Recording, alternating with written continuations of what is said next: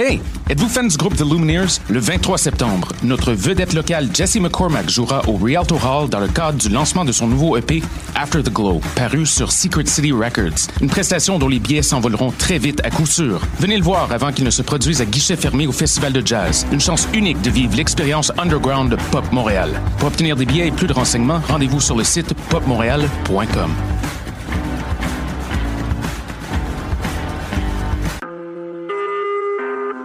Vous écoutez Choc pour sortir des ondes.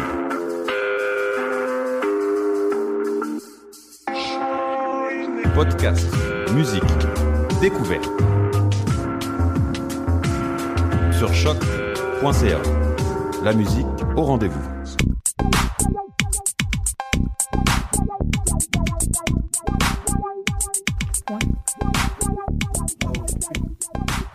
Bonsoir, bienvenue à Pop en stock. C'est le Pop 110 ce soir. Je m'appelle Hélène Lorrain et ce soir on explore Ikea. Les magasins Ikea. Euh, tout le monde, je pense, chez eux a au moins un article de meubles Ikea. Moi-même, j'ai fait un petit... Euh, j'ai regardé comme euh, mon, appartement et j'ai des bibliothèques, des tables de nuit et une commode Ikea. Il fut une époque où j'avais vraiment comme 80% de mes meubles, c'est du Ikea. Euh, là, peut-être une dizaine d'années, là, à peu près. Ce soir, avec moi, j'ai Sophie Croteau. C'est moi. Et Rachel Hippolyte. Allô? Deux, euh, deux habitués du podcast Pop en Stock, dis-je. Et j'ai des petites questions pour vous, un quiz Ikea.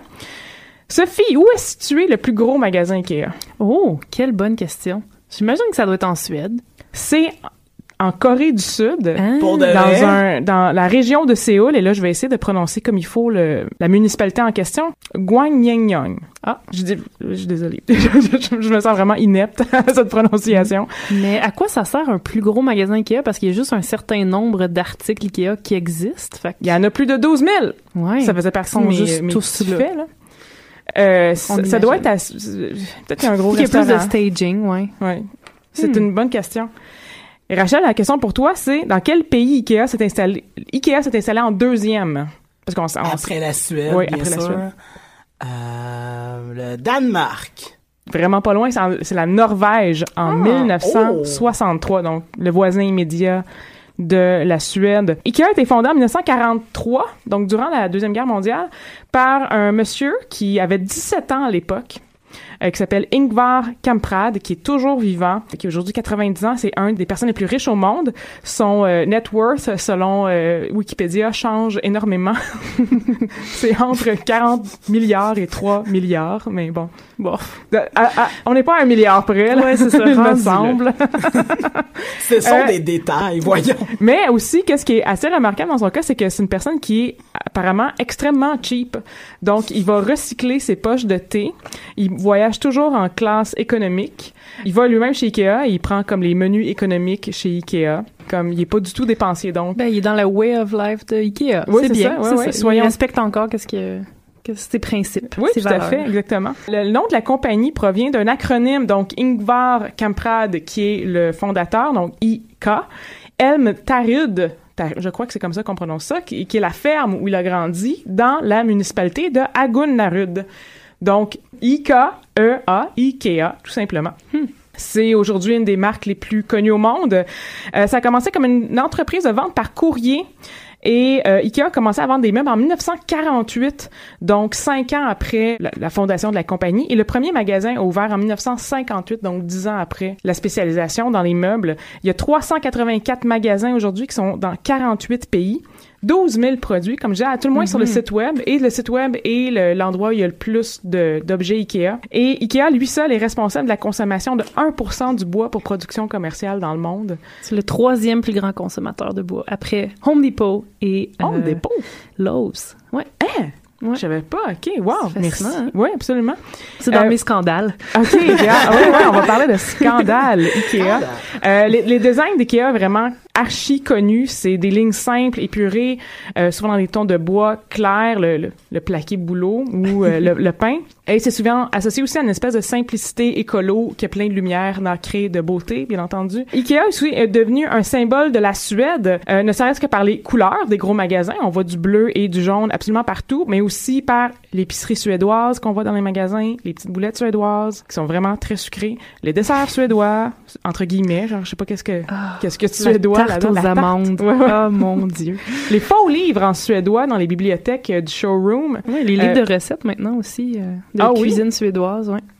Donc, euh, le- le- quand on rentre dans une Ikea, on est supposé rentrer dans une petite partie de la Suède et on se sent tellement bien là avec tout- tous ces beaux meubles. Mais la, la Suède n'est pas ce paradis auquel on pense et c'est de ça Oh dont que tu veux non. nous parler, Rachel. Mais non, ce n'est- effectivement, c'est c'est loin d'être l'Éden. Tu parlais justement de l'image qu'on a que Ikea nous projette à travers les meubles. Euh, Il y a l'image euh, que la Suède projette à travers sa musique.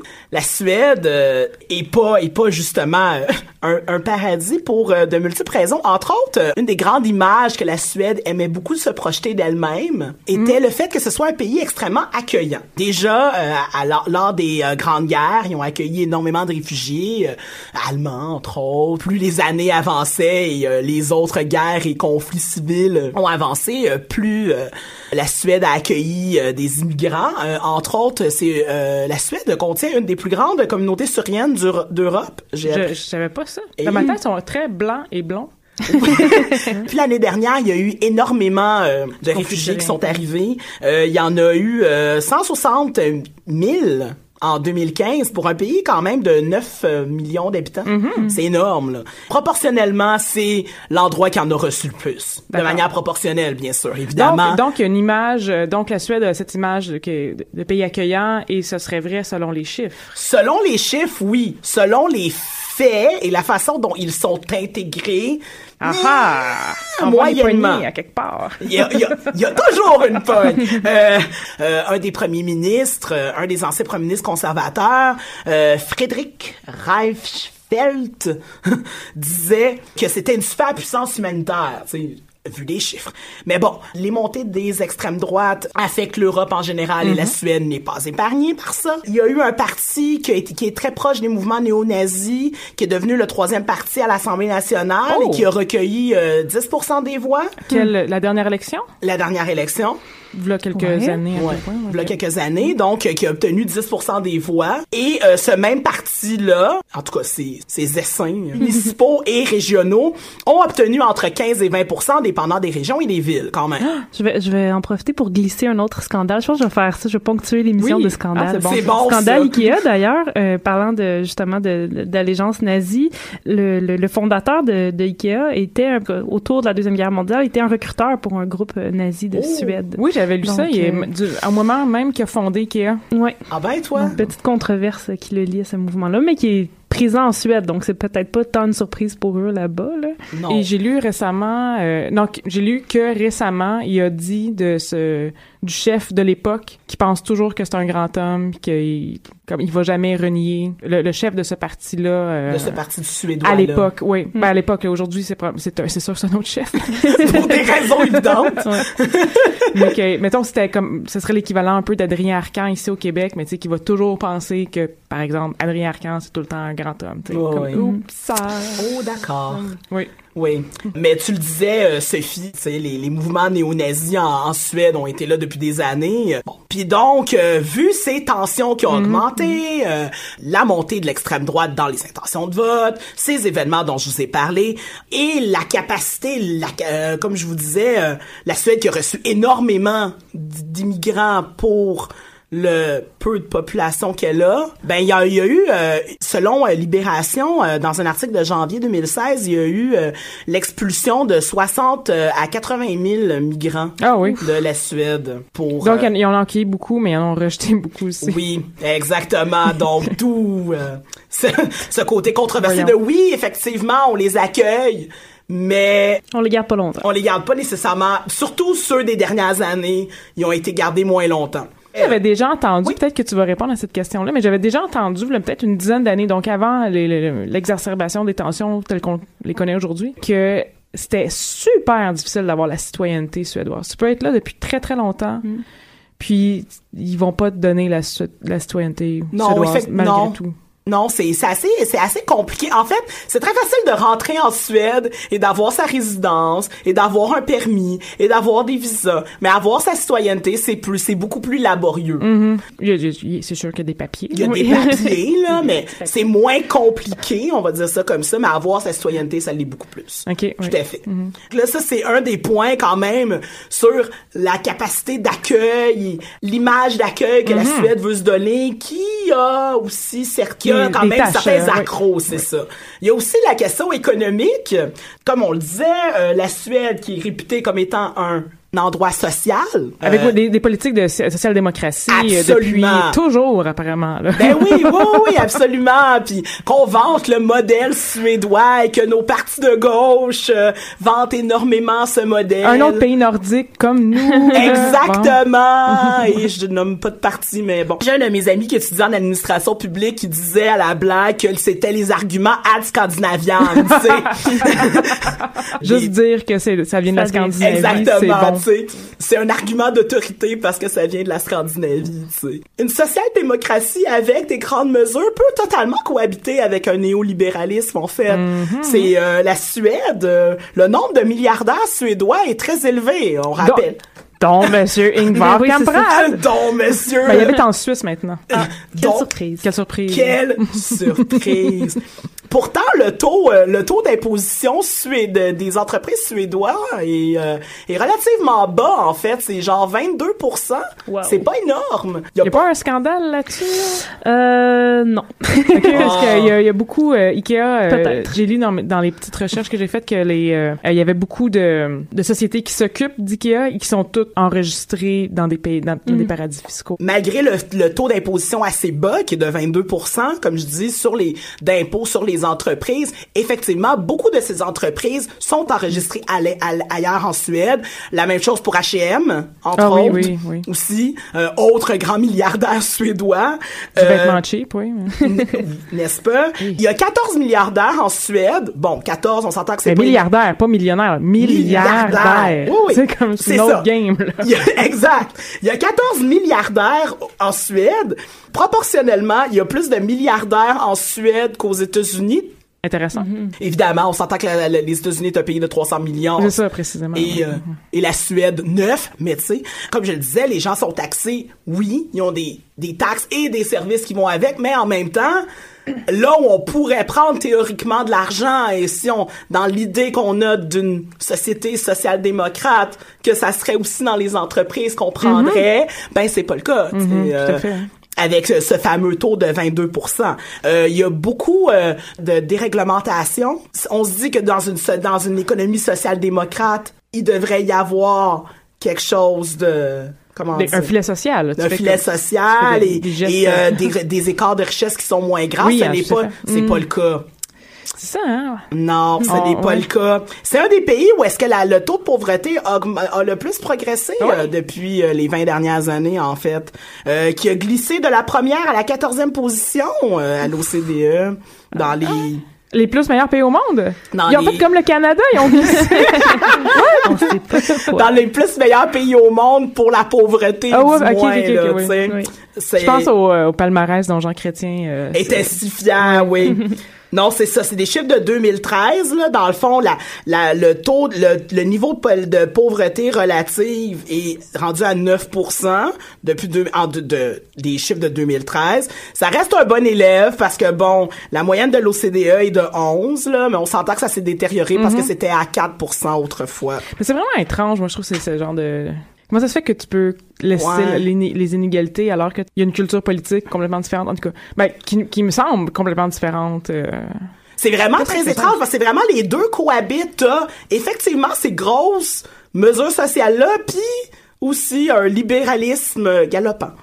Je suis allée en Finlande il y a quelques semaines et euh, euh, la, la Finlande ne fait pas partie de la Scandinavie, malgré tout ce qu'on peut penser. J'ai été un peu moi-même euh, sur le cul quand j'ai quand j'ai appris ça. appris ça. la, la, la Suède est vraiment la reine comme la Scandinavie. Puis je suis déjà allée aussi à Stockholm là, là, en 2005, donc là, 11 ans. Mais on, juste en rentrant dans le pays, on sait qu'ils se pensent vraiment hot, genre. puis c'est, euh, c'est, c'est fascinant. Déjà, la, Nor la Norvège s'est séparée de la, de la Suède euh, à la fin du 18e siècle, si je me trompe pas. Ouais. Et la, la Finlande a été un cadeau de, de guerre à la Russie parce que là, il y avait une, il y a une guerre suédo-russe et euh, la, c'est la c'est la Russie qui a gagné. Fait qu'elle dit ah pff, donne-moi la Finlande, Suède, ta, ta, ta. Et c'est à partir du moment que la Finlande a été euh, cédée à la Russie que, la- que le duché de Finlande à l'époque a pu commencer à s'épanouir en 1917. C'est ça la Suède. euh, ben, à, à tout le moins dans l'histoire récente, euh, vraiment une c'est comme c'est le, c'est le bon peuple tout ça, mais ils ont vraiment Ouais. une histoire de crushing people around. Effectivement. D'être vraiment des assholes. Genre de- aussi, autre affaire, c'est sur l'égalité homme-femme Mm. aussi, qu'on pense que la Suède, justement, par rapport à ses politiques sociales et familiales. Oui, familial, on entend beaucoup parler, puis ils ont un ministère dédié à ça depuis super longtemps. Exactement et tout ça. Puis là aussi, euh, les, les progrès, ben évidemment, oui, c'est un certain leader, mais c'est un leader qui part un peu de plume. Euh, Il y avait, il y a une dame qui avait fait une, une enquête nationale sur l'égalité homme-femme. Euh, J'essaie de savoir son nom. Euh, Cécilia Schrelin Seydegaard. C'est difficile, hein? C'est dur. et euh, et qui a donc était la commissaire spéciale pour cette euh, cette euh, enquête là, puis elle a euh, remis une lettre, elle a envoyé une lettre à un journal danois, si ma mémoire est bonne, où est-ce que justement, au 8 mars de l'année dernière, pour parler de son enquête et dire que la Suède euh, se dit leader, mais ne l'est peut-être pas... euh, et oui, en bonne position, mais il y a toujours un recul. Euh, la représentation des hommes dans le Parlement recule. Le nombre d'hommes au Parlement a augmenté lors des deux dernières élections. Euh, encore maintenant, les emplois des femmes en Suède sont à majorité à demi-temps. Oui, les femmes sont plus éduquées. Euh, Qu'ailleurs. qu'ailleurs, mais en même temps, leurs heures, leurs heures de travail ont augmenté, mais leur salaire, il y a quand même un écart de salaire important, 14 000 dollars par année en moyenne, Ah oui. l'équivalent 14 000, l'équivalent de 14 000 dollars Oui, canadiens, oui. on s'entend. Parce que les couronnes... euh, C'est ça. C'est 93, cin- c'est 93 500 couronnes suédoises. Mais ah, j'ai fait la conversion avant de venir Bravo. ici. Merci. Euh, et malgré des plus grands congés, ce sont les femmes qui les prennent encore plus. Euh, les congés parentaux sont pris seulement à 25% par les hommes, 75% par les femmes. Euh, C'est quand, même- quand même considérable, mais c'est pas 50-50. c'est pas 50-50, bien sûr, on s'entend. Euh, le taux, euh, les, les heures ménagères, euh, la, la violence sexuelle en Suède qui est énorme. et donc, euh, disant justement euh, aux gens de d'arrêter de se penser le paradis du, le paradis de l'égalité homme-femme. On se rappellera le scandale Ikea euh, d'il y a quelques années quand on a appris que dans les catalogues Ikea en Arabie Saoudite, il n'y avait pas de femmes. Ah! C'est vrai, Ils, ça. euh, Invisibilité. Ou dans certains autres pays, on voilait les femmes, on les, on, ben pas on les voilait, mais on les, on les cachait, on les mettait de dos, ils étaient plus habillés. euh, Tout était photoshopé selon le pays. Ah oui, Ouais. oui. OK. Donc, c'est ça. C'est faut faire de la bonne business. Exactement. Fait que, euh, tant Ikea que la Suède qui essaie d'avoir une bonne image, il y a des failles dedans. Oui, absolument. Et pour prouver qu'il y a des failles aussi dans la musique suédoise, on va écouter un groupe qui s'appelle Eu- Europe avec un super succès des années 80, Final Countdown.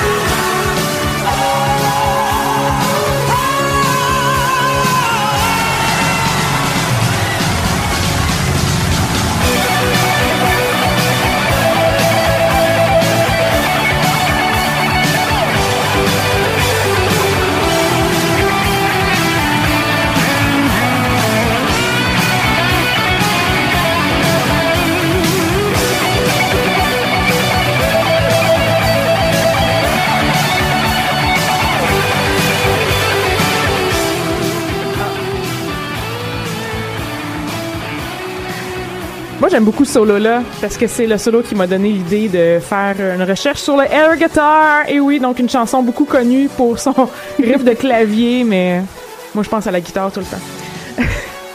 donc, Europe avec Final Countdown. Euh, Sophie, t'es là pour nous parler du IKEA hacking. Oui, qui est comme une grosse culture qui existe euh, partout à travers le monde, bien sûr, partout où IKEA est présent, cette culture-là. Et avec euh, Internet existe. aussi. Et avec Internet, qui a démocratisé le tout.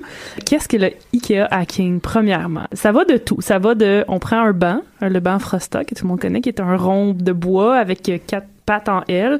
Puis qu'est-ce qu'on peut faire avec ce banc-là? On peut faire... Celui qui a euh, des trous, trous dans le, sur le Dans le- siège? Ouais, ben c'est juste un rond, puis là, les, le, il y a comme... Non, ben il y a pas de, il y a pas de trou dans le, le truc, là. Parce pas que le même. récemment, il y a un tabouret Ikea qu'un un monsieur, un Britannique a utilisé pour euh, se laver parce qu'il était il aimait pas ça être debout dans sa douche. Mhm. Et puis euh, l'eau chaude a euh, il y a une de ses couilles qui est tombée dans un des trous et l'eau Oh, chaude a dilaté la couille et il était coincé et il a dû attendre que l'eau il a dû attendre que l'eau vire froide Ah, pour que, que- ça couille. euh. pour que sa couille rétrécisse ça. Quelle belle histoire!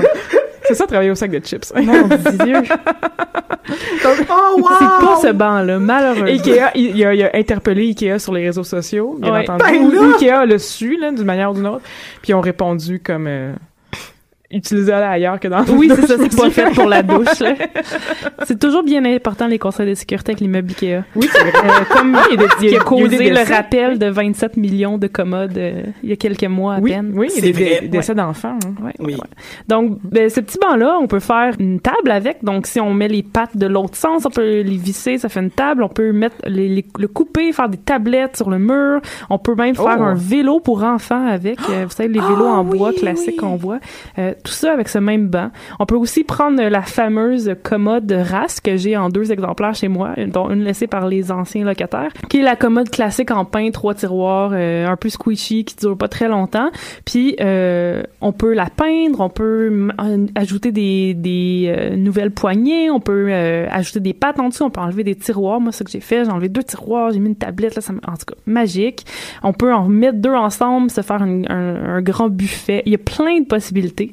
Et le IKEA hacking, euh, c'est un peu ça. C'est prendre un objet IKEA et le transformer pour le rendre, lui donner une nouvelle utilité ou tout simplement lui donner un nouveau souffle en le décorant et en Mhm. le rendant euh, plus personnel. Euh, le summum du IKEA hacking, selon moi, c'est une fille qui a gagné un concours d'ailleurs qui est organisé euh, justement en Suède.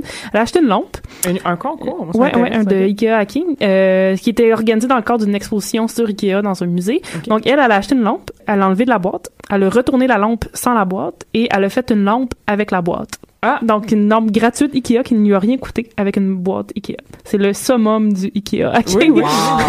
Je serais très curieuse de voir ça. hein. Pour y comprendre un peu mieux le, le phénomène, je vais me référer à un article qui est paru en 2010 de Jonathan Bean et Daniela Rossner, qui sont deux chercheurs en design de Berkeley, qui ont essayé de comprendre le phénomène du hacking, en, juste en couvrant le, le où, quand, quoi, comment, pourquoi. Euh, D'accord. Ça, ça, C'est ça, question. on comprend bien d'habitude avec ah, si on peut répondre à tout ça.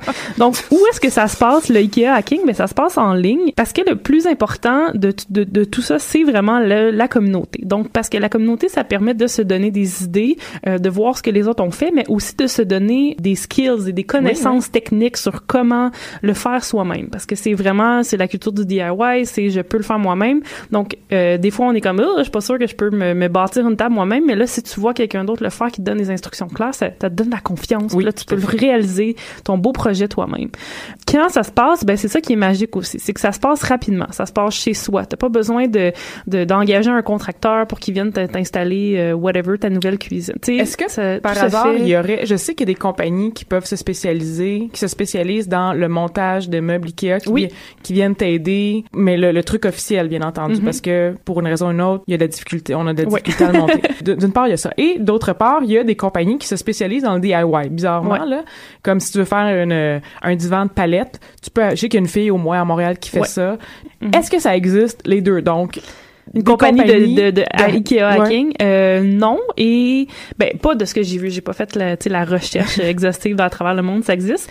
Euh, c'est sûr que la fille qui a, euh, je vous en parlerai un, peu- un peu plus tard, la fille qui a parti le site de Ikea Hackers, elle a fait un peu d'argent là-dessus avec les revenus publicitaires de son site. Elle est pas techniquement supposée en faire. Là. Je sais pas c'est quoi sa situation actuelle, mais je vous expliquerai pourquoi.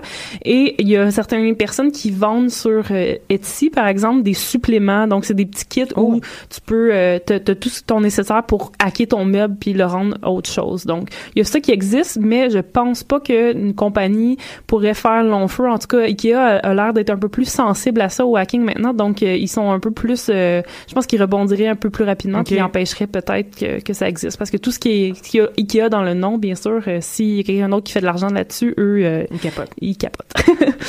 Comme je disais, rapidement chez soi, c'est ça. C'est pas des travaux majeurs, ça se fait vite en une fin de semaine, une soirée, quelques heures. Quoi?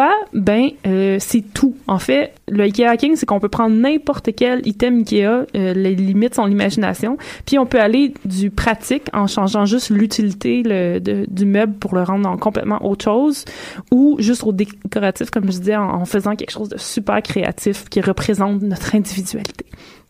Comment? Ben, bien sûr, avec les idées qu'on trouve ailleurs sur le web, mais aussi, ce qui est important dans le comment, c'est de conserver l'esthétique Ikea. Parce que les gens qui font du Ikea ah. hacking, c'est du monde qui adore Ikea. C'est des fans d'Ikea. Euh, c'est du monde qui. C'est pas des trolls, donc. Non, c'est ça. C'est pas du monde qui regarde ça de haut. C'est du monde qui veulent, euh, qui, qui, veulent célébrer Ikea. Donc, ils veulent aussi conserver, l'esthétique, mais aussi qui s'intéressent à la construction Ikea. De, donc, comment les meubles sont faits. C'est quoi le, le tu sais, il y a tout le temps, euh, tu sais, plus on en monte des meubles Ikea, plus on comprend plus on devient meilleur parce qu'il y a une certaine logique derrière. Donc, c'est des gens qui essaient de comprendre cette construction-là pour l'emmener ailleurs, puis le personnaliser. Et pourquoi, ben, ça existe, a hacking? Ben, c'est que déjà tout dans le Ikea euh, incite au DIY. Quand on rentre dans un, Ikea, on se promène, on découvre des choses, on est incité à agencer, on a des suggestions mais de, de, de, de salons, de ci, de ça, mais on est invité à, faire nos propres créations. Ne serait-ce que Ikea qui nous incite à monter nos meubles nous-mêmes. Exactement. Donc, on, découvre, on crée, puis on revient chez nous, puis on le fait nous-mêmes. Donc, il y a un peu de ça aussi qui incite à, bon, ben, t'as le droit de le démonter puis de faire autre chose avec. Ben, t'as le droit. Eux, ils aiment pas ça, mais il y, a ça derrière. Puis, il y a aussi, bien sûr, le pourquoi. Tout est dans l'accessibilité. Les prix sont bas, mais c'est aussi les mêmes produits partout avec le même nom partout dans le monde. Donc, c'est facile. Sur un site web, tu vois la commode, euh, justement, Rast. Ben, si t'es en Chine, elle va avoir le même nom au Canada. Ben, ouais, mettons, la Chine, c'était pas le meilleur exemple, là, mais euh, n'importe où, on va, c'est facile de, de retrouver les mêmes objets exactement. Et c'est des objets utiles. Donc, donc à quelques exceptions près bien sûr, c'est des produits qui sont solides, c'est des produits qui qu'on qu'on sait comment utiliser, comment solidifier, que à, la base ils sont faits pour durer dans une certaine mesure. Ça dépend lesquels là. On entend, on s'entend que si j'ai quelques bibliothèques chez moi qui, qui commencent à tomber en ruine, mais c'est tu sais il y a des parties de ces objets là qui, qui sont solides, une planche de bois, whatever. Donc il y, a ça aussi qui, qui est dans le pourquoi de pourquoi on fait ça, c'est qu'on on, a de l'accessibilité à, à ces produits là cette communauté-là, au début, était un peu éparse là, sur Internet. Euh, c'était juste des gens qui étaient comme « Oh, regardez ce que j'ai fait avec mon mm-hmm. truc. » Puis là, c'est une fille euh, qui s'appelle Jules Yap. C'est pas son vrai nom. C'est un nom qu'elle s'est créé à partir d'un, justement, un meuble Ikea. C'est une femme qui habite au, à Kuala Lumpur, en fait, qui oh. naviguait sur Internet puis euh, qui a vu qu'il y avait tellement, justement, de gens qui, qui partageaient des trucs. Non, on s'est dit « Je vais, je vais créer quelque chose, un site web. C'est un WordPress au début où les gens pourront partager leurs hacks. » Donc, ça a très vite devenu extrêmement populaire donc elle a acheté le nom de domaine, c'est devenu un site où au début il y avait juste la section Axe, donc c'était des, des modifications majeures où on apportait une nouvelle fonction à un mm-hmm. meuble par exemple, c'était des trucs qui étaient un plus ou moins difficiles, mais qui demandaient un peu de construction si on veut. Et c'est avec le temps parce qu'elle elle gérait quand même les, les trucs qui rentraient, c'est ça fonctionne encore comme ça par soumission, donc je pense qu'il y a un petit, petit peu de, de contenu éditorial peut-être derrière. Elle a créé la section Ideas qui sont des bonnes idées, des choses faciles où souvent ça va garder la même fonction mais ça va être un peu plus euh, décoratif ou tu sais, on va avoir un meuble puis on va garder en tant que meuble, mais on, va lui donner peut-être une nouvelle fonction, mais si mettons ah si j'ai un meuble, c'est devenu un meuble de couture, tu sais, c'est comme c'est facile, c'est juste utilitaire un peu plus. Ce, ce site là, euh, vraiment là, c'est devenu un des sites les plus tu hacking, hackers, Au début c'était hacker, là c'est devenu hackers avec un S pour le, le côté communauté aussi. C'est très important. Et finalement, tout à coup en 2014, huit ans plus tard, Ikea se réveille et intente une poursuite pour euh, trademark pour faire fermer le site. Eux, ce qu'ils reprochent à IKEA Hackers, c'est qu'ils ont IKEA a une certaine responsabilité envers leurs clients, une responsabilité euh, de leur fournir des produits de haute qualité. Euh, on s'entend. Haute qualité, le standard IKEA. des produits, mais surtout qui respectent des, des, standards de sécurité. Donc ça, c'est comme une des grosses controverses de IKEA, c'est que mm-hmm. souvent il peut avoir des accidents, il y a beaucoup de rappels avec IKEA. Puis Il y euh, a souvent si- des- c'est ça, plein de, d'accessoires dans les c'est kits ça. pour permettre une meilleure sécurité. Exact. Jette que personne fait. Il y a jamais personne qui a vissé sa bibliothèque au mur, là, sérieusement. Euh, à part à Montréal, ça peut être utile parce que tout est croche, là, mais bon. Ou si on a des enfants, là, j'imagine que là, on le fait parce qu'on veut vraiment pas qu'ils meurent écrasés Ouais. par un meuble Ikea. Mais euh, c'est sûr que si on commence à modifier un meuble, ben là, toutes ces règles de sécurité-là deviennent, Deviennent deviennent nulles c'est et non bienvenues. Exactement, sauf que ça reste un meuble Ikea, Oui, puis oui. les... Une responsabilité civile. euh, Exactement, qui, est, qui est attaché au nom. Puis c'est sûr que ça crée une confusion avec le branding. Ça s'appelle Ikea Hackers, on s'entend. Ça utilise les mêmes couleurs et tout. Donc il peut avoir, oui, chez des gens là, tu sais, euh, qui comprennent pas, euh, qui ont moins d'éducation là, ils pourraient confondre les deux, comme le journal de Montréal et le journal de Montréal. On s'entend que ce qui les gossait surtout Ikea, c'est qu'il y a quelqu'un d'autre qui faisait du profit sur leur Ouais, ouais. On s'entend. On s'entend qu'il y a aussi ça. Mais là, qu'est-ce qui est arrivé, c'est que tout le monde, euh, toutes les fans d'IKEA ont vraiment monté aux barricades et ont, tu sais, comme les Pas plaintes juste ont Ikea comme- Hackers, donc Ikea. I- euh, Ikea Hackers surtout parce que ouais, c'est sûr que eux c'était la communauté qui était le visée particulièrement mais tout le monde s'est dit que tu sais ça a pas de sens parce que tu sais vous portez atteinte exactement à, à ce qui fait votre euh, votre marque. Parce que Ikea il prospère parce que les gens adorent Ikea. Parce que les gens retournent chez Ikea là, ils veulent du Ikea. C'est comme Apple tu sais quand quand t'es es addict à Ikea on, on- on- je me rappelle tout Ikea mon premier souvenir lié à Ikea c'est bien sûr Fight Club quand il Ah parle que tu sais il se crosse devant un, mag- un, un- un catalogue Ikea. On s'entend. Euh, puis il y a de ça tu sais c'est comme quand t'adhères t'adhères puis ah, si t'as du Apple t'as juste du Apple. Donc le Ikea Hacker c'est un, site web où on partage notre amour de Ikea puis ça génère de la discussion autour du produit. Fait que pourquoi est-ce qu'on empêcherait ça tu sais? Mhm. ça c'est comme vraiment là c'est tuer les, les hardcore fans de Ikea en, en tuant ce site web là donc là revirement de situation euh, 24 heures après qu'il ait obligé le site web Ikea Hackers de fermer qui a revu sa position et ils ont décidé de laisser tomber la poursuite. Mais euh, la seule condition, c'est qu'ils vendaient pas de pub qui pourrait générer du profit avec le nom d'IKEA. Ah, d'accord. Donc, euh, C'est un compromis. c'est euh, un compromis, on, on les comprend. Mais là, ce qui est fascinant, c'est que depuis ce, ce moment-là, euh, Ikea a vraiment embrassé la culture du hacking à Mhm. l'interne, donc à l'intérieur. Donc, je pense qu'eux-mêmes essayent de l'implanter Ouais, pour ouais, justement pouvoir If you can beat them, join them. Exactement. Donc le- la première euh, chose qui est à, qui est apparue, c'est que c'est- ils se sont rendus compte que pour eux c'était un, un outil d'apprentissage pour leur propre designer. Donc ils ont commencé à faire des séances de hackathon euh, à l'intérieur de la compagnie. Donc avec les équipes de design où on, on les emmène à modifier les produits de leurs collègues pour euh, créer autre chose avec. Donc il y a ça euh, sur les, les, les- dans le, le- les bureaux de Ikea, dans les bureaux des designers. Encore une fois, il y a des euh, des photos des, des des hacks qui ont été faits Ah, par ouais. des gens sur le web qui sont affichés un peu partout pour générer des idées. Ils ont vraiment, ils se sont rendus compte que en, fouillant, en, en apprenant de ce que les gens font, ils apprennent c'est quoi les réels besoins dans les maisons. Donc, Ah. pour l'année d'après, ça leur permet d'adapter leurs produits parce qu'ils voient, OK, ils ont, c'est ça le- le- l'article le, plus populaire sur le site de Ike- IKEA Hackers. Ben, nous, on va créer ça. ce produit-là l'année prochaine, tu sais. Donc, euh, on le voit souvent, c'est facile d'observer la, la tendance aussi euh, quand on suit ce site web-là que, que moi j'adore, là. D'ailleurs, tu sais, vous, vous googlez les, les meubles que vous avez, puis là, tout à coup, il y a comme un monde de possibilités qui s'ouvre à vous. Et euh, ça a vraiment culminé avec le Space 10 qui est ouvert à, Copenhague euh, il y a quelques années. Ça fait vraiment pas très longtemps. Euh, c'est un centre, un hub de recherche qui a pour but de faire de la recherche sur le, futur de la vie urbaine, Euh, les possibles défis qui s'en viennent avec le, futur dans, des gens qui habitent en ville et de comment on peut trouver des solutions. C'est-à-dire créer des, opportunités pour vivre le futur de façon améliorée et durable. Donc c'est vraiment c'est ça l'objectif de ce centre-là. Et comment ça se traduit, c'est que il appelle des artistes, des designers et des technologistes. C'est un mot que je n'avais pas vu avant euh, sur euh, dans- dans- sur le web. À tra- et ils font des, une série de laboratoires qui explorent tout le temps des, des défis, donc des défis de la vie urbaine. Et ces gens-là sont in- invités à faire des brainstorms, mais aussi il va y avoir des conférences, il va y avoir des résidences, des collaborations entre des artistes, il va y avoir des expositions, des événements. Donc c'est vraiment un centre là, tu sais comme très hip, hipster là. Tu sais vous regardez les photos là, c'est comme on se croirait dans le Myland.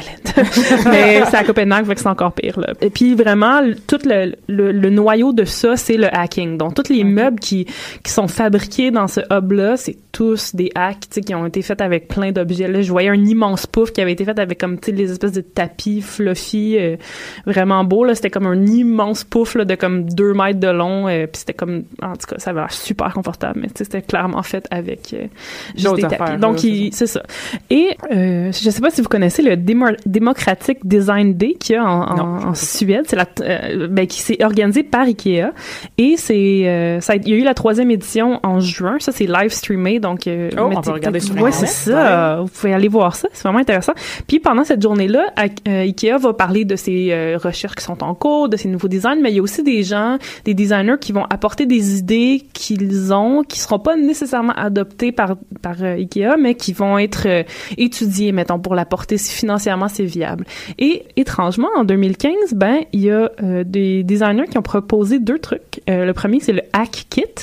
Donc, c'est une petite boîte, parce que pour eux, leur idée, c'est qu'on va sur, tu sur le site d'Ikea et là, tu verrais tout d'un coup toutes les possibilités qu'un meuble offre, toutes les possibilités de hacking que le oh, meuble offre, et tu pourrais acheter ta petite boîte pour hacker ton meuble. Donc, si tu as déjà ça, tu achètes la petite boîte, puis là, mettons, tu peux transformer ton, ton banc en chaise, parce que là, mm-hmm. tu achètes la petite boîte ou tu as un dossier pour transformer le meuble.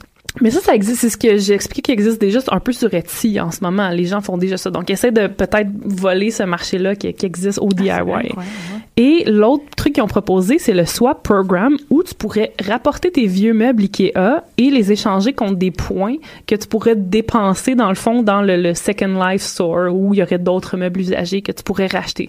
Donc avec ça, il, il empêche vraiment pas nécessairement le hacking, mais tout ce qui est de la vente de usagers sur Kijiji, Craigslist. Donc les gens euh, qui veulent faire des hacks, ben c'est ça. Tu sais quand moi j'ai voulu changer mes pieds de, de lampes, euh, tu sais les espèces de lampes euh, à 10 pièces, je m'en rappelle plus exactement le nom, je pense que c'est Trillium. Euh, tu peux les changer vraiment facilement à pied de micro. Euh, ben quand ah j'ai voulu faire ça, ben j'allais acheter sur Kijiji une, une dizaine de lampes là, vraiment pas chères. Donc eux, ils essayent de contrer le, mm-hmm. hacking en, en, en, proposant ça. Ça, c'est des idées qui ont été proposées. J'imagine, comme je disais, que Ikea va les étudier. Il y a rien de, de, de, de fait encore, mais ça s'est dit dans, dans ces journées-là.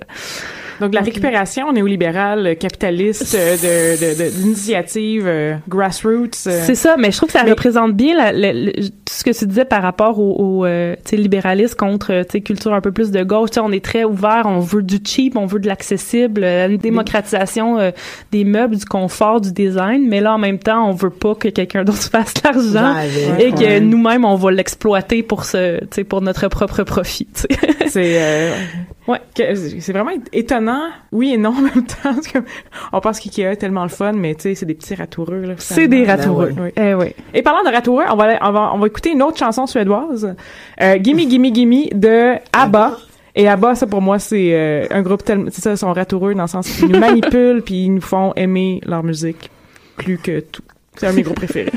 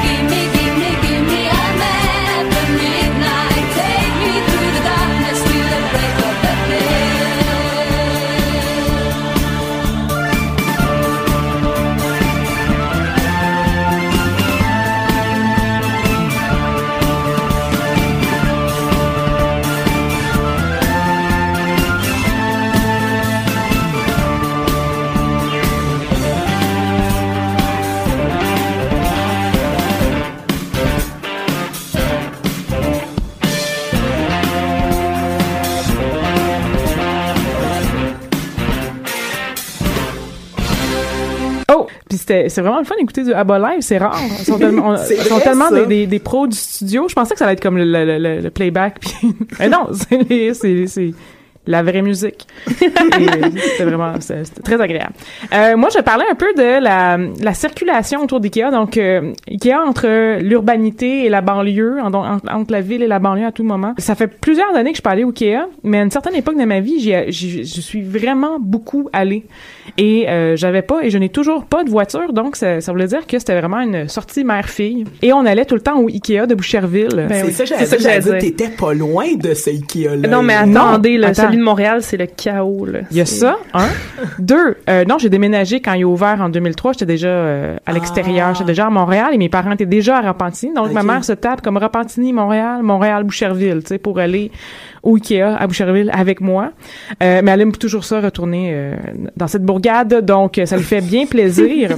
et oui, le, le, le, le Montréal, le, Ikea de Cavendish est vraiment une... C'est anti-Ikea. Tu sais, les plafonds sont bas, il fait noir. Ouais, c'est très beau, C'est oui. bizarre.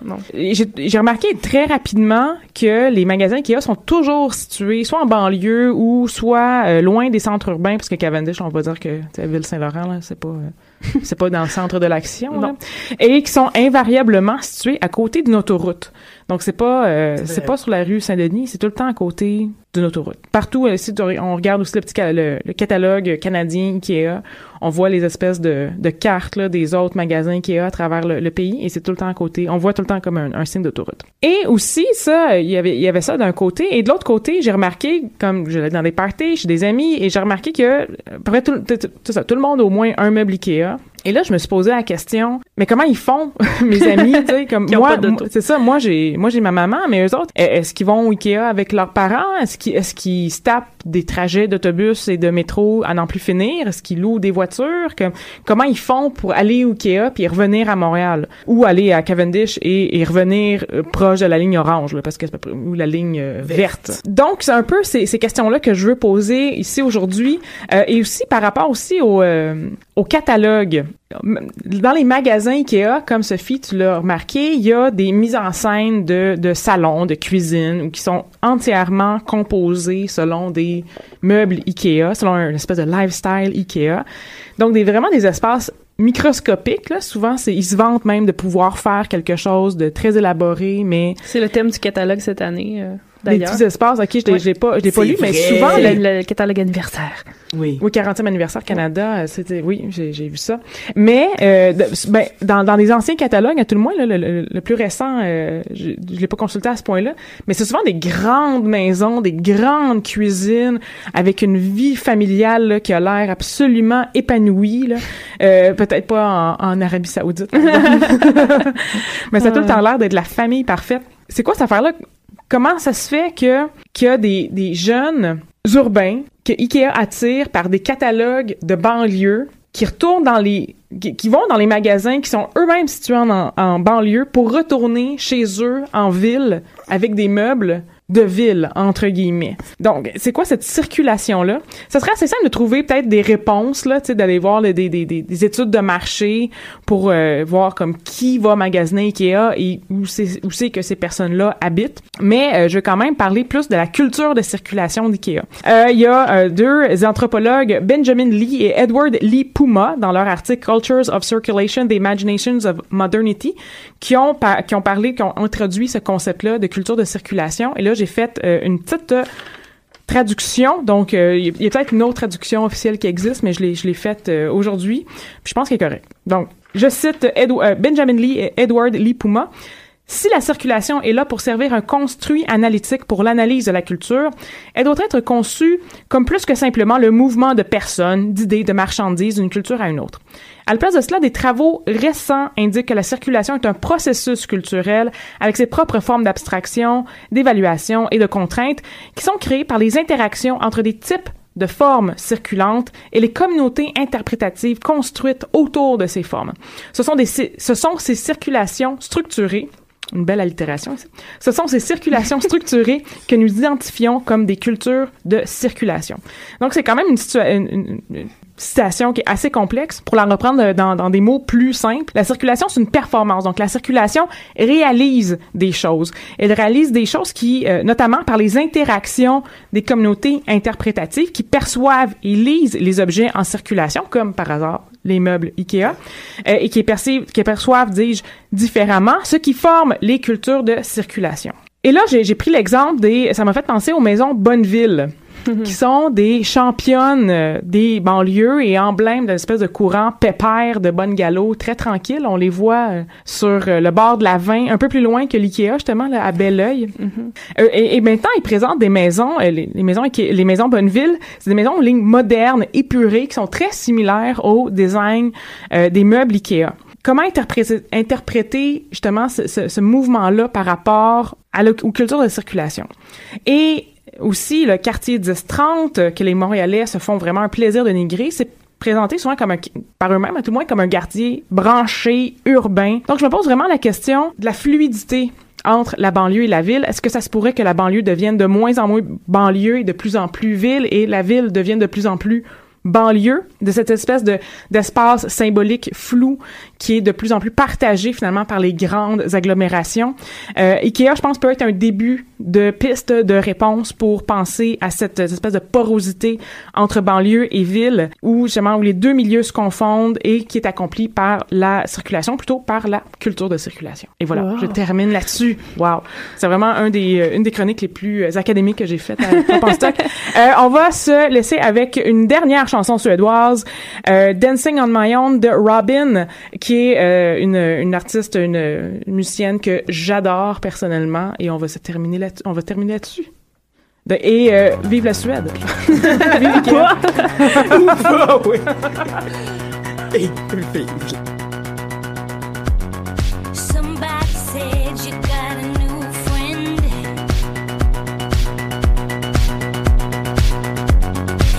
she love you